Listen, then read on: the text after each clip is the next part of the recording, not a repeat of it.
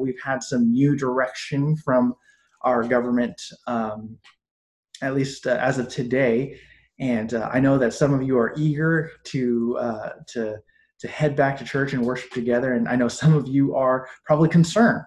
You're worried and perhaps a little anxious about going back to church and possibly exposing ourselves to more danger.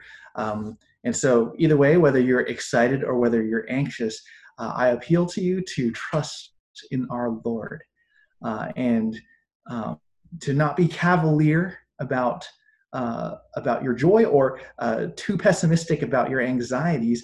We want to make sure that we're trusting in our God. We will get back to church in time. We will. But as of right now, we will just trust the Lord and we will ask him for his wisdom as we try and figure out how we're going to get back to church safely. Just so that you all know,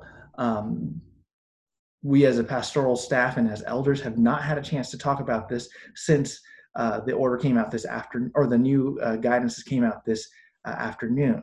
So we don't have any details for you just yet. We do ask that you would be patient, and that you would also be praying for us as well. We covet your prayers desperately, just because we, like you, have never been through this before. And because we've never been through this before, this is all new territory for us.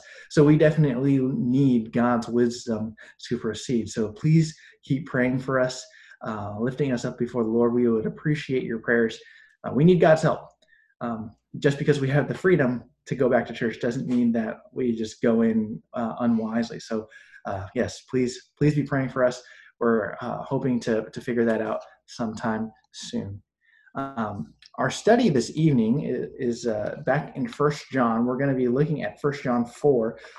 So if you will turn with me to your Bibles to First John 4, we're going to read God's Word and then we'll pray. It's hard to believe that we're almost done with this book. It's been a while. I know that the 9 weeks of no preaching because of shelter in place has kind of extended our time in First John, but it's it was something that God ordained, and we're grateful for it. So we're trucking along. We'll be done in July, and we're trying to figure out what to do next afterwards. But for now, our study is going to be in 1 John. So 1 John chapter 4, the Apostle John writes this: "Beloved, do not believe every spirit, but test the spirits to see whether they are from God, because many false prophets have gone out into the world. By this you know the Spirit of God. Every spirit that confesses that Jesus Christ has come in the flesh is from God. And every spirit that does not confess Jesus is not from God. This is the spirit of the Antichrist, of which you have heard that is coming, and now it is already in the world. You are from God, little children, and have overcome them, because greater is he who is in you than he who is in the world. They are from the world. Therefore, they speak as from the world, and the world listens to them. We are from God. He who knows God listens to us. He who is not from God does not listen to us. By this we know the spirit of truth and the spirit of error." Let's pray. Our Father, we're grateful to you for your word, and we pray that as we study it, you would give us fresh eyes as we approach a familiar passage. Help us to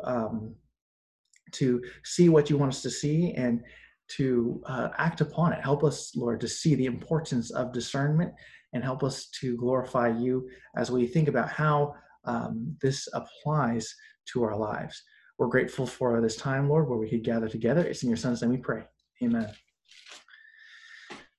Well, there is something to be said about brand names that provides comfort for shoppers.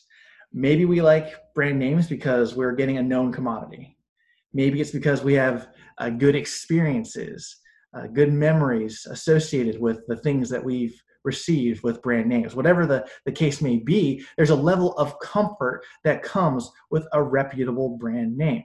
Right? I would much rather use a name brand than a generic at times, just because I know I can trust it. There's a reason why McDonald's is such a known quantity in the world, right? No matter where you go, you always know what your Big Mac and fries are going to taste like, right? There's the standard that comes with the big name. However, what may accompany brand names is that brand name price. And since people are willing to pay for that brand name price, the sinful nature of man helps us understand that there's always going to be someone who's going to try and make a copy of that brand name to try and steal our hard-earned money. China, in particular, is a haven for counterfeit goods. Some people buy counterfeit goods, and they usually intend to buy the original product, but when they see the counterfeit and they see how good it is, they'd rather buy the counterfeit, because they can get the look and status recognition of the name brand without having to pay for that brand name price. And if it were merely an issue of looks, counterfeiting might not be a bad thing. But when we understand how counterfeiting can cause harm, as counterfeiters look to mass produce popular products to earn money quickly, that stance can change drastically, especially when they skirt safety regulations to produce those things quickly. We've seen phone chargers, counterfeit phone chargers produced that did not follow proper safety regulations, that electrocuted the people who used them. We've seen that popular children's toys have been found with lead in the paint. So it might seem like you're saving money, it might seem like you're not doing any harm, but counterfeiting can actually have some serious effects on people's lives and their well-being. The danger of counterfeits does not lie solely in our material world, because it also can affect our spiritual world as well. Counterfeit faith, counterfeit Christianity is one of the most dangerous things Christians face in life, because counterfeit faith is fake salvation, which leads to real damnation of souls. People who claim to be Christians but do not believe and teach what the Word of God clearly teaches about salvation are dangerous, because the gospel they teach is not good news. They can use the language that we use. They can do the things that we do. But if they do not hold to what God's Word actually says, they're not Christians. John makes this point in our passage tonight as he exhorts his readers to be discerning, to examine carefully the things which they are hearing, since the false teaching that was threatening the church was not teaching that leads to salvation, but was teaching that was filled with serious error that threatens people's salvation. We do live in a time right now where our technology puts a lot of good teaching in our hands with just one click. However, the availability of teaching can also be a dangerous thing for us, as there are many people out there who are claiming to be teaching the Bible, who are speaking God's words to us, who are not teaching the Bible in accordance to the standard of sound doctrine. And so as a result, Christians must be careful. We must practice discernment in what we read and listen to, what we're learning, lest we accidentally buy into unbiblical teaching posing as biblical teaching. So in our study tonight, we're going to find two reasons Christians must practice discernment in this current age. Two reasons Christians must practice discernment in this current age.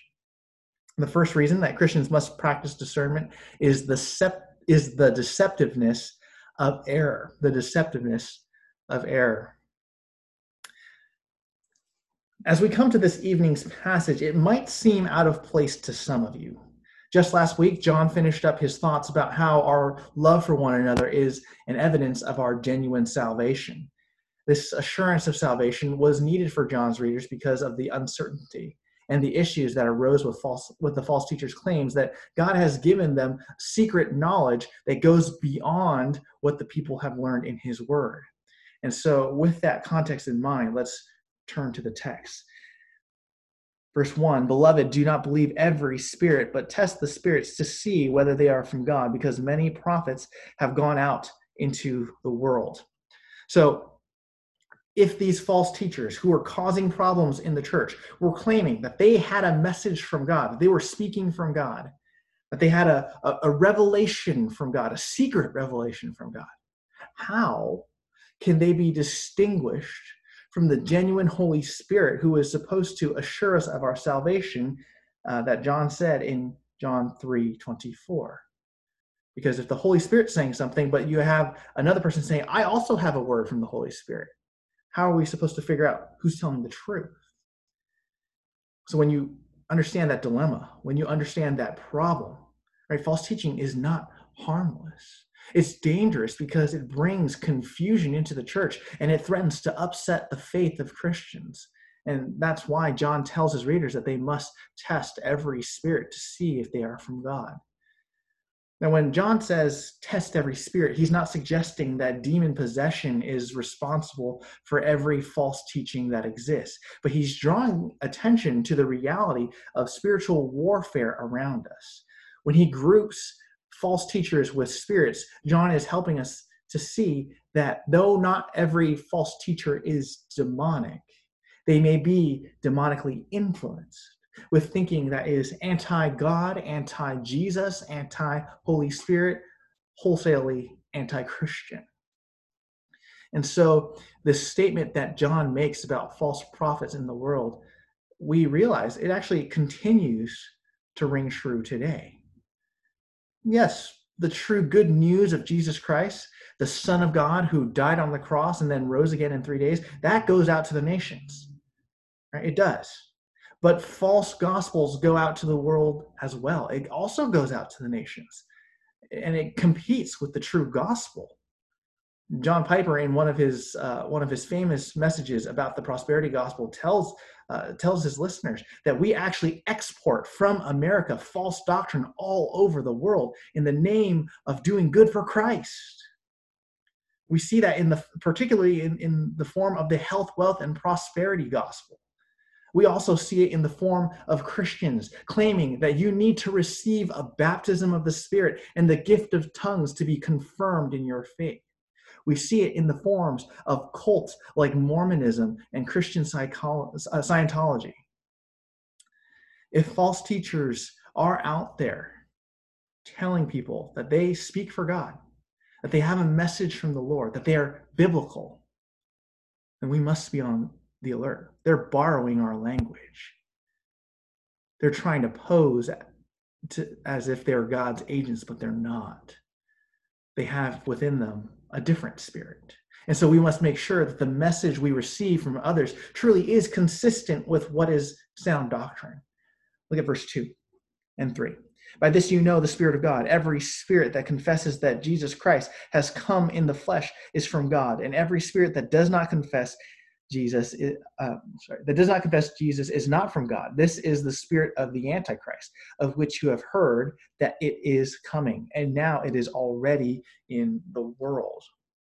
Now, John is providing for us the criteria with which we are to judge whether a teacher is truly from God or if that teacher has the spirit of the Antichrist. Antichrist is the opponent and impersonator of Christ who will come in the end times.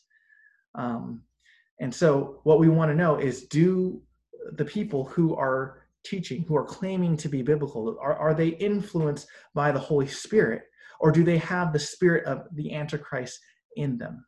Or do they confess that Jesus Christ has come in the flesh? That word confession, it translates a Greek compound word, which means to say the same thing. When we think of confession, we tend to think of it primarily in the legal realm, when someone tells legal authorities that they have committed a crime. Often they make these statements of confession when legal authorities already suspect them of a crime. And so when a criminal confesses to a crime, they are essentially agreeing with the legal authorities, agreeing with the charges that have been brought against them. They're saying the same things that the legal authorities say about them. So bring that into confessing Jesus Christ. When John tells us that the spirits that confess that Jesus has come in the flesh, he's telling us that these spirits, or these teachers, are those who are from the Holy Spirit. They are teachers who are influenced by the Holy Spirit. They say They all say the same thing about Jesus Christ that God has said in his word. And so if we know that salvation hangs completely on understanding that the right things about Jesus, then the truth about Jesus, who he is, what he has done, and how he expects his followers to live, all of that is important for us to study and defend. What we see here in verse 2 is that John specifically emphasizes Jesus' deity and his humanity to his readers. And he does that when he says that Jesus Christ has come in the flesh. Jesus, of course, is Jesus' human name. That name Christ, it's not his last name. I thought it was his last name growing up, okay? I thought so, but that's not his last name. Christ is his title. It's the translation, it's the Greek translation of the Hebrew word Messiah, or Hebrew title Messiah, which means anointed one. Right, so this is a title signifying his special status, his anointed status before God. But not only that, it's emphasizing his deity specifically. And when John says here that Jesus Christ has come in the flesh, it's emphasizing that humanity aspect. And the reason why John is emphasizing both Jesus's deity and his humanity is because this is exactly what the false teachers were teaching against. These false teachers, they believed that everything that was physical was evil. If it was material, it was evil. It was carnal, it was full of evil within it. But if it was spirit, if it was immaterial, then it was holy. And so, in their view, Jesus Christ could not have actually been a man. Because if Jesus was holy, then he couldn't have been physical. He couldn't have been tangible. You couldn't touch him. Because if he was material, if you could touch him, then he would be made up of evil. And so they were saying, no, Jesus, he had the appearance of a man, but he was only a spirit. And when they nailed him to the cross, it only appeared as if they nailed him to the cross. But he didn't actually die. He didn't actually, he wasn't actually nailed to the cross. And John, he begins this entire letter with a rebuttal to those false claims in First John 1:1-4. He's telling his readers about Jesus from firsthand experience. He and the other apostles have seen Jesus with their eyes. They've heard Jesus with their ears. They've spent time with him, and they've touched him. So there's no truth whatsoever to the claims of these false teachers. So if someone truly abides with God, is one with God, and they have the Holy Spirit, they will confess the same truth that God has revealed about his son, that Jesus Christ is both God and man. He is God, but he was also born to a virgin. Or the scriptures point to this truth. It demonstrates the necessity for this truth. Jesus had to be fully God and fully man in order to bring us together, in order to be the sinless sacrifice that takes away the sin of the world. And so there's no running away from this truth without discarding the Word of God. If we try and pick at the little elements of truth here and throw the ones out that we don't like, you actually just discard the entire gospel. You discard the entire scriptures. And so as a result, in contrast to those who are from the Holy Spirit, who are influenced by the Holy Spirit. Verse 3, those who do not confess Jesus is from God, as coming from the flesh, have a spirit of Antichrist. Now, they're not Antichrist himself. You can see that clearly in verse 3. It says they have the spirit of the Antichrist, of which you have heard that it is coming, right? So that's not a person, right? But it's the spirit of Antichrist that fills people. And so it's not Antichrist himself, but it's people who are influenced by Antichrist. Now, John is asking us to remember what he said in chapter 2. Right? We are in the last time period before Christ returns and establishes his kingdom. At that point, Antichrist himself, the one who imitates Christ, who looks like Christ, Right? We even see in the scriptures that he looks a lot like a Christ-like figure, but he's not Christ. He leads the nations astray. But he's the one who is coming. But the false prophets, the people who act like him, the other antichrists, plural, those are the ones who are all throughout the world, even now. Right now, meaning at that time of John writing his letter, but also it continues to this day. So this is not a threat that will be coming. It's a threat that is already a reality, and it continues to be a reality today. Now, many people can say that they believe in Jesus, right? It's easy to say that. You can say, I believe in Jesus. But the genuineness of their belief is determined. It's demonstrated by their confession. Do they confess the same things about Jesus that God does in his word, or do they confess something different? Those who might say that they believe in Jesus but do not truly agree with what the Bible teaches about Jesus and what Jesus himself teaches are at risk of believing in a Jesus who looks a whole lot like the Jesus of the Bible, but at the end of the day, when you evaluate who that Jesus is, it's not the Jesus of the Bible. Like we said earlier, what you believe about Jesus Christ and what he taught matters immensely. Now, I want to be careful here, okay, because I'm not saying that anyone who wants to be saved must have perfect theology in order to be saved. I'm not saying that people who have an inaccurate understanding of Jesus, an inaccurate view of Jesus, are always unsaved. I don't want to say that, because some people, they do have a genuine faith in Jesus Christ. They've been taught wrong, and they can be corrected. Right? So they're not always unsaved. It's not impossible for them to grow, to have a proper understanding of him. We see that with Apollos. Right? Apollos, he was going around preaching the gospel, and then Priscilla and Aquila, they pull him aside and they say, hey, you're teaching the gospel inaccurately. Let us correct you a little bit here and then send you out. Right? So it's not to say that every single person who doesn't have a right understanding of who Jesus is unsaved. There are some people who are genuinely saved, but need a bit of a tweak, need a bit of a correction in terms of their understanding of who he is. What I am also saying, though, is that if people are told an inaccurate gospel with an inaccurate picture of who Jesus is and what he did to save them, and they stay in that inaccurate knowledge of Jesus, they are in danger of believing in a counterfeit gospel that does not save. If you believe that Jesus Christ is the Son of God, that he died on the cross and he rose again, but you also believe that in order for you to be saved, you must give to the church and must confess to the priest, that's an inaccurate gospel. That's a gospel that does not save. It has it mostly right, but the part that's not right is significant enough where it's not right at all. And so we have to be careful. Knowing that souls are at stake, we have to make sure that we teach an accurate gospel so that people can be saved, so they will not be deceived thinking that they're saved when they're not. Out of compassion, that's what we want to do. There's other examples as well. Let's say that you believe in Jesus, but you deny that he's divine.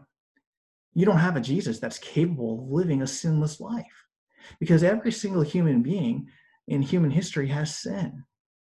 Right? It's one of our favorite sayings whenever someone comes up against us, right? I'm only human. You know, hands off, I'm only human. I'm going to make mistakes. And sometimes when we say mistakes, we actually mean I'm going to sin. Right? But we just use mistakes because we don't like to admit that we sin, right? Or let's say we don't have a Jesus who is virgin born. It's impossible for him to be virgin born. That's a very common thing that we hear now during Christmas time from evangelicals. And when I say evangelicals, and you did not see me, I'm using air quotes, okay? They're evangelicals, and they say that Jesus was not born of a virgin birth. Well, if you don't have a Jesus who was not born of a virgin, then you do not have a Jesus who fulfills prophecy. You do not have a Jesus who has legal right to the throne of David, who also bypasses the Jeconiah curse. And if you don't know what that is, please feel free to look it up afterwards. I bring that unfamiliar concept up to you, not to send you on a rabbit trail to quickly Google the Jeconiah curse, but I bring that up to you so that you can see that there might be some unfamiliar concepts that are present in the scriptures, but right belief about Jesus has a lot of important details, has a lot of important moving parts that cannot be thrown out just because it doesn't make sense to us. So be careful. Be careful of Christian writers, theologians, and pastors who throw out portions of scripture to make it more believable for unbelievers or even for themselves.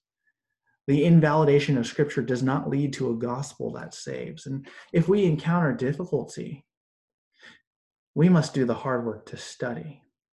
We can't throw any part of it out.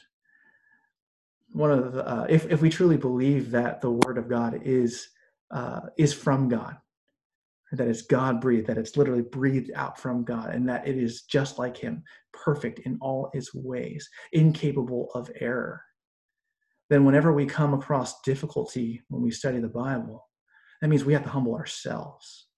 And we have to figure out how we can put ourselves under submission to the scriptures rather than make the scriptures submit to us. We can talk about that some other time, but that's how seriously we need to take the study of scripture. That's how seriously we need to lift up scripture. We have to figure out, okay, how do I reconcile this with scripture? Not what some guy who thinks he knows Greek or Hebrew has figured out that no other theologian has ever agreed to throughout all of human history. We have to be careful. There are a lot of people out there who will say stuff like that.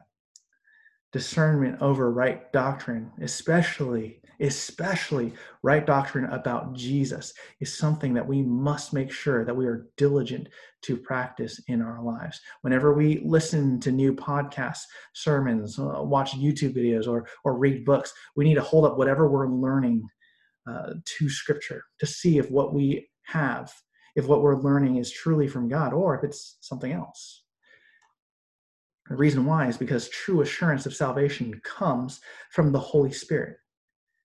If he is the one who is working in our lives to assure us of the Holy Spirit, when we hear all these other teachings, then we realize if it really is from him, that those things that we're hearing won't ever, ever contradict anything that God has revealed in his word.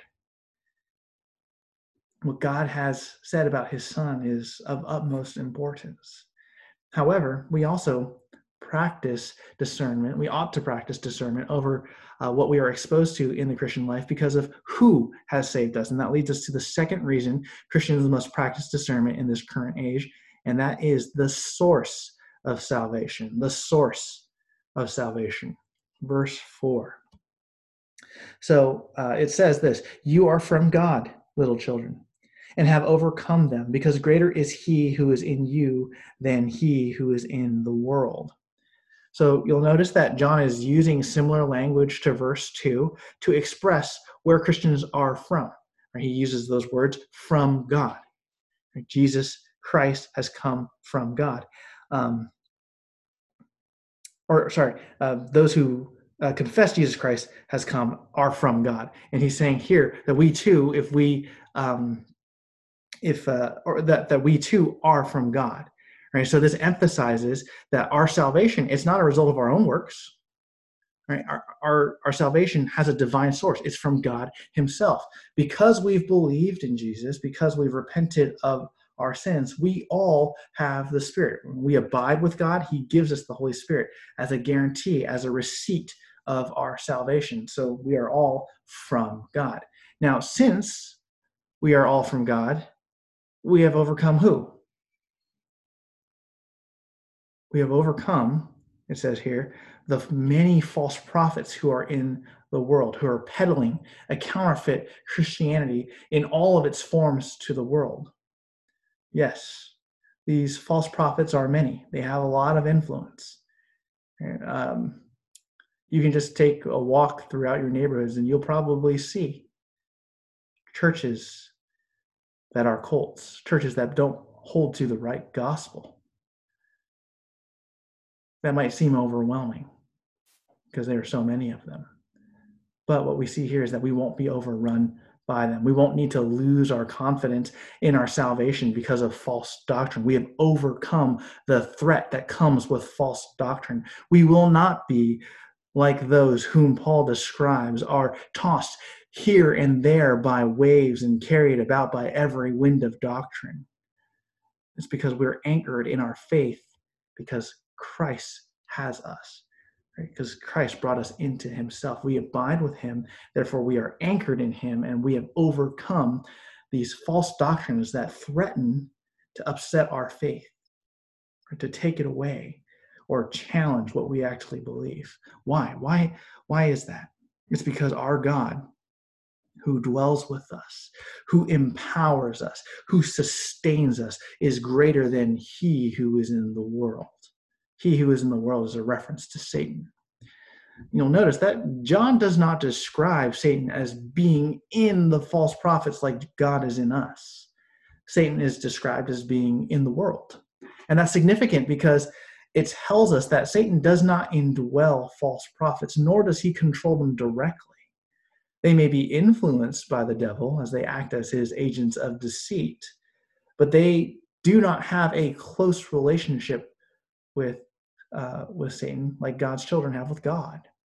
And since we know that God saved us from our sins through Jesus Christ, we can have a settled confidence and assurance that our salvation is sure. The false gospel of the false teachers cannot upset our faith because we know the truth. Right? We know the truth. We have the truth. And no matter what they say, even if it seems convincing, it doesn't matter. There is no archaeological finding that will ever upset our faith. Some people will say, and some people have said in the past, that they found documents that prove that the disciples stole the body of Jesus, that Jesus did not actually rise from the dead. And Christians, some Christians, have had their faith shaken because of that. And what we understand here from the scriptures is that because we're from God, because we know the truth, we'll overcome. We'll overcome. And those things that have been found that supposedly prove that Jesus did not rise from the dead, they've been all found fake. They've been all found counterfeit.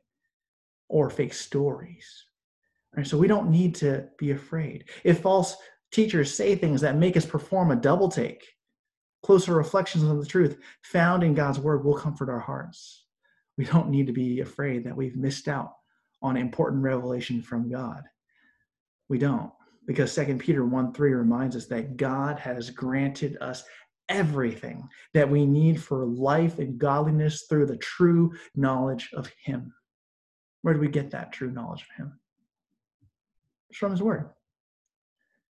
God is with us. He is greater than Satan, and he's given us everything that we need to know him. We can be tempted to have a wrong view of what Satan does, and if you want a refresher on who Satan is and what he does, you can refer back to Justin Lau's sermon on the doctrine of Satan. That's on our church website. But if you remember, Justin taught us that Satan does seem to have some form of power, but he can only do what God allows him to do. And so if you think about it this way, even the evil that Satan thinks that he does in opposition to God actually moves human history exactly to the point where God wants it to go. Right? Satan, he can try as much as he wants to rebel against God, but even his rebellion accomplishes God's purposes. Even the evil that he thinks will cause great damage to God will not. Right? That's how futile Satan's plans are. That's how great God is. So when we say, greater is he that is in you than is he who is in the world, that's of great confidence. That's of great confidence, and therefore we should not fear. God's greatness over Satan is infinite. And because he is with us, we have every reason to be assured of the validity of our faith when we consider the Spirit's testimony of our assurance of salvation. Now, go to verses 5 and 6. says here, they are from the world. Therefore, they speak as from the world, and the world listens to them. We are from God. He who knows God listens to us. He who is not from God does not listen to us. By this we know the spirit of truth and the spirit of error. So they refers once again to the false teachers.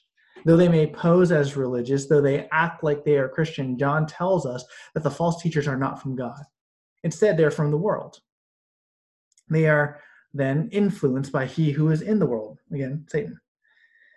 Their values are not God's values, but they're the values of this world. And as a result, all of their teaching is naturally in opposition to God, as it promotes the world's values rather than God's values.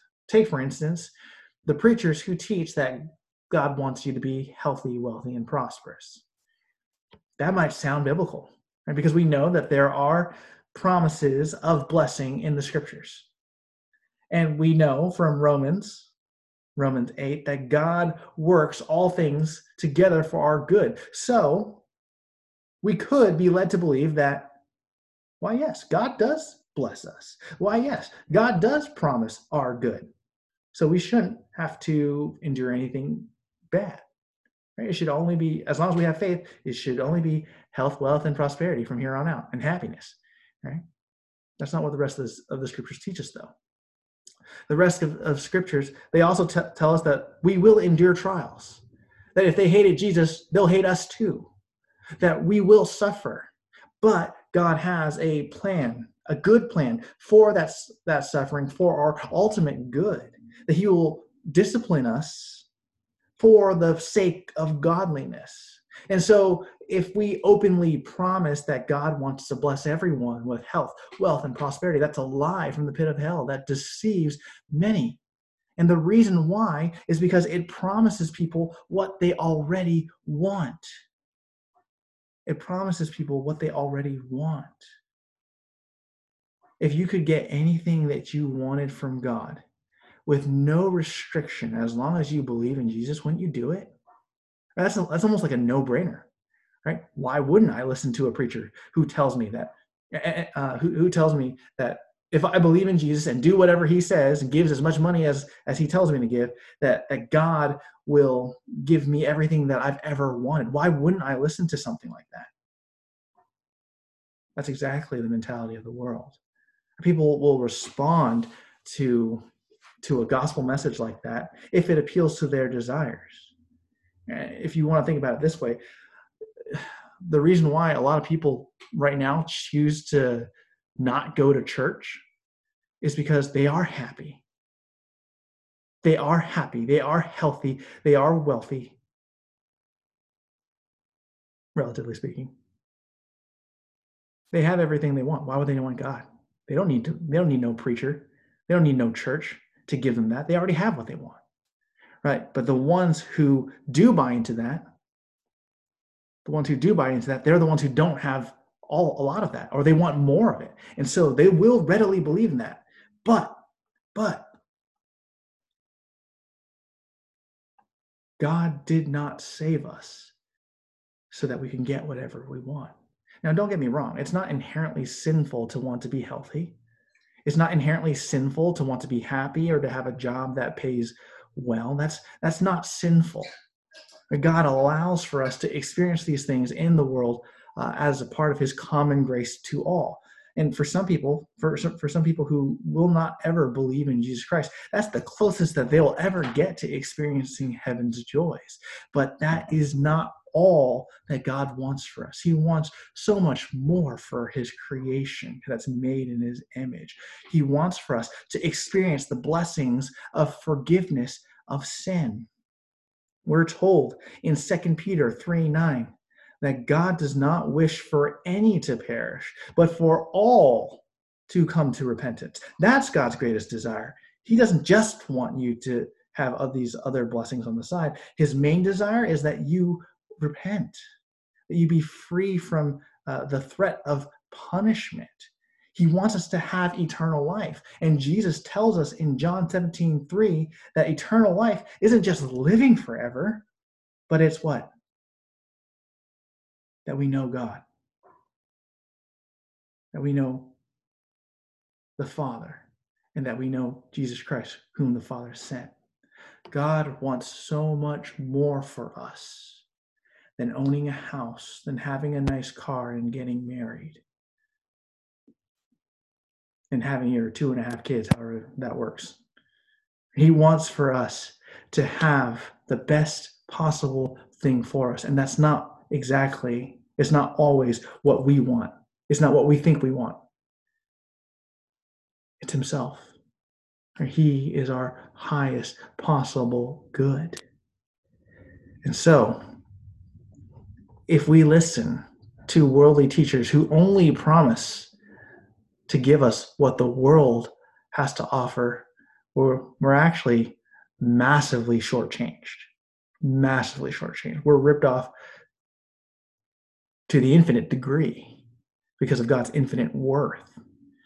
For those who are in the world, they hear those things and they believe those things. They can't see how they are being ripped off, and that's why they listen to the false teachers, because they're worldly, and their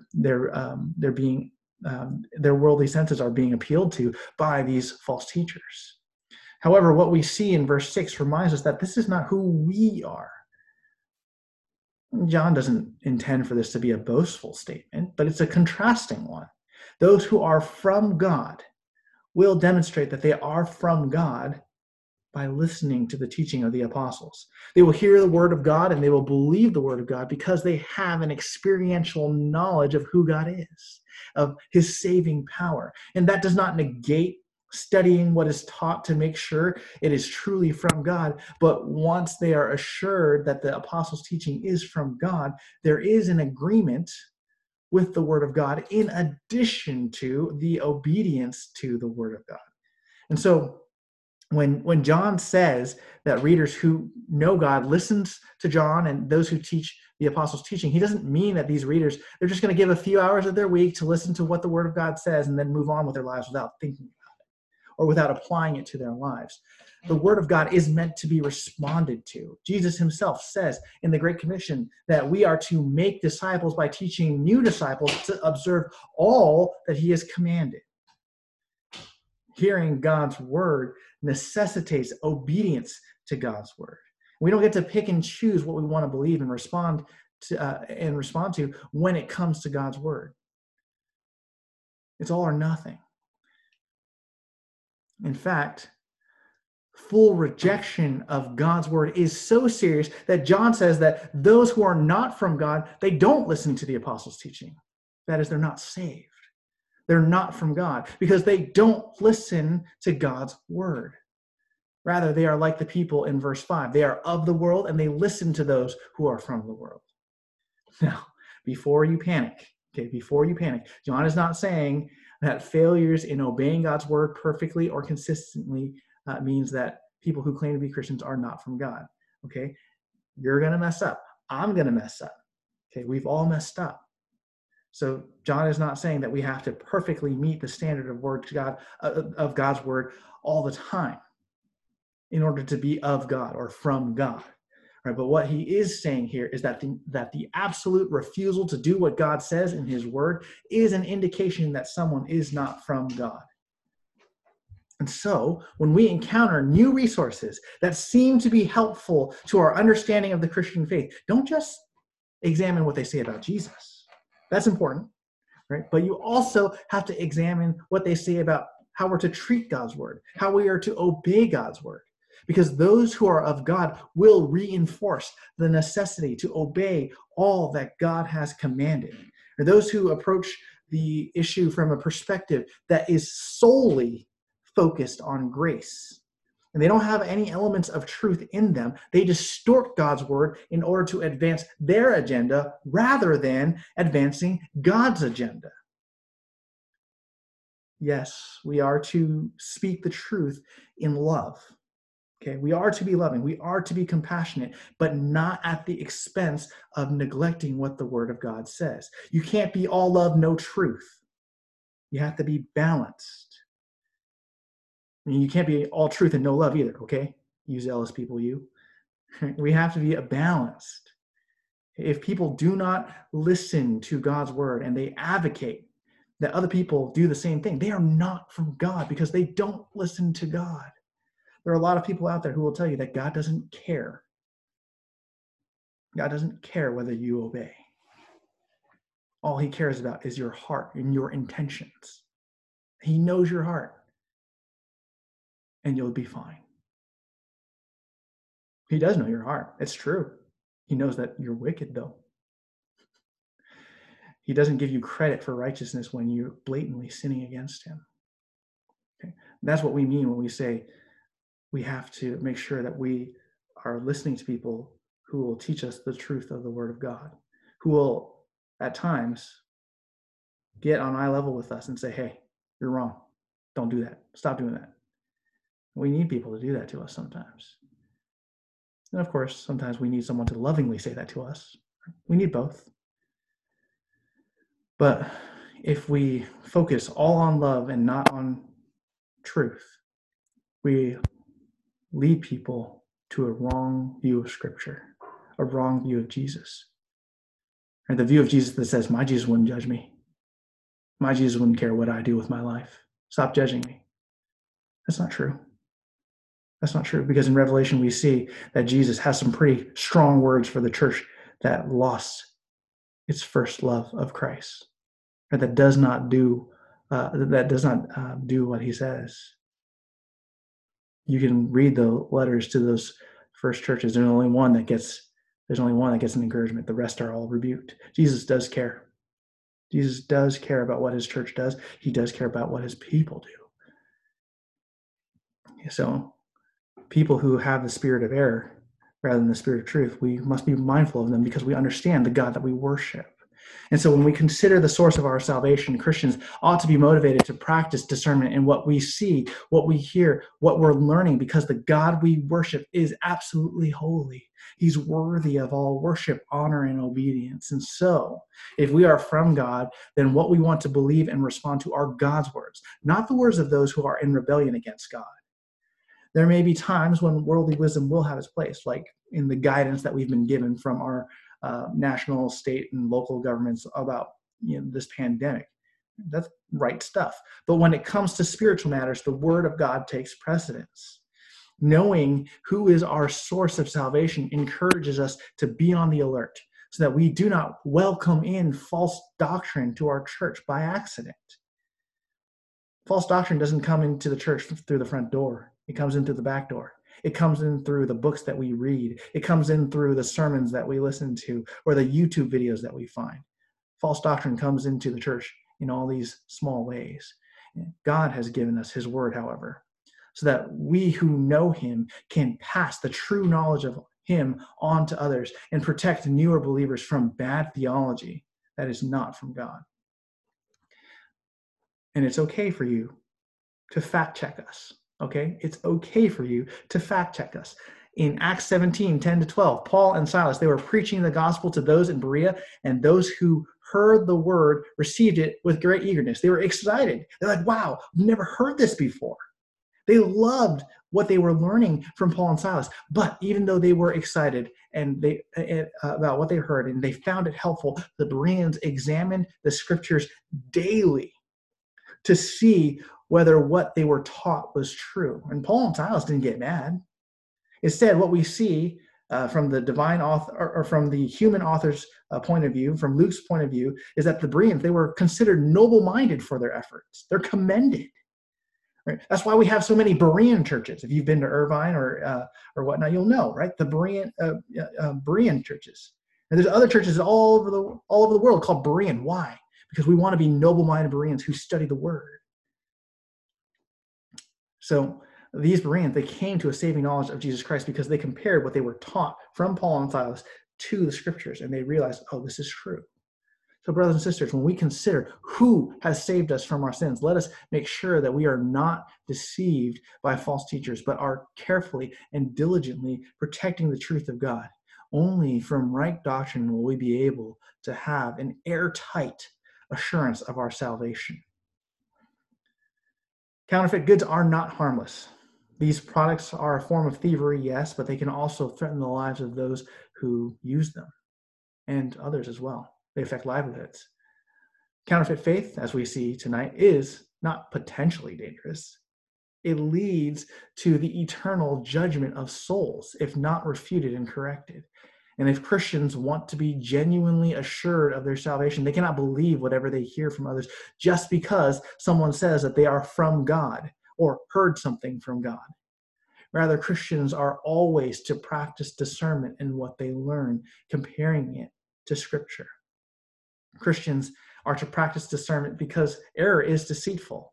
And we're told in the Scriptures that the devil masquerades as an angel of light, but he is also a lion seeking to devour all who are unaware.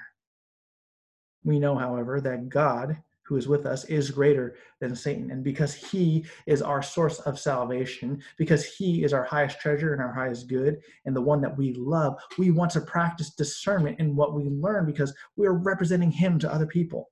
We want to make sure that whatever truths about God that we pass on to others is in line with what God has said about himself, so that those who are his will listen to him, not to us, to him.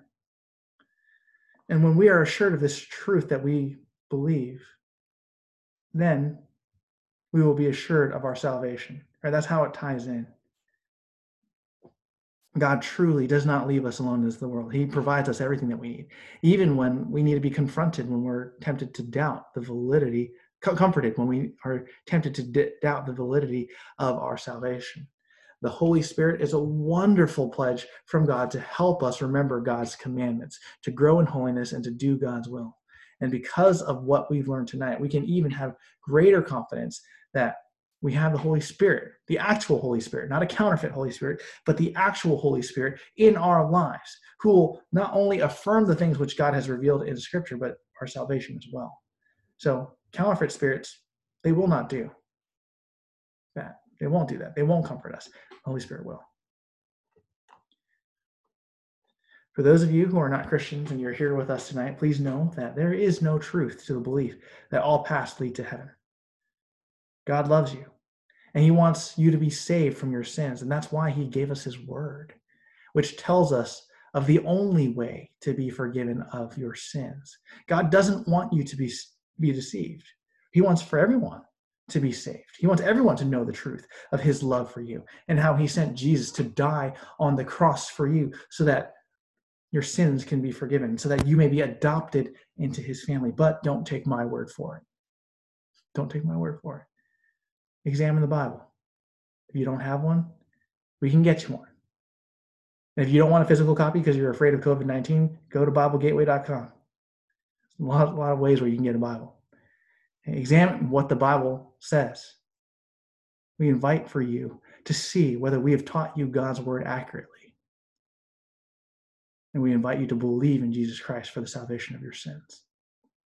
For those of you who are fellow believers, let's take care to grow in our knowledge of the Scriptures so that we can be mature Christians, not tossed here and there by waves and carried about by every wind of doctrine. Don't turn your nose up to theological discussions because theology matters. It impacts the way that you live your life. It's not just for the nerds. It's for all who believe.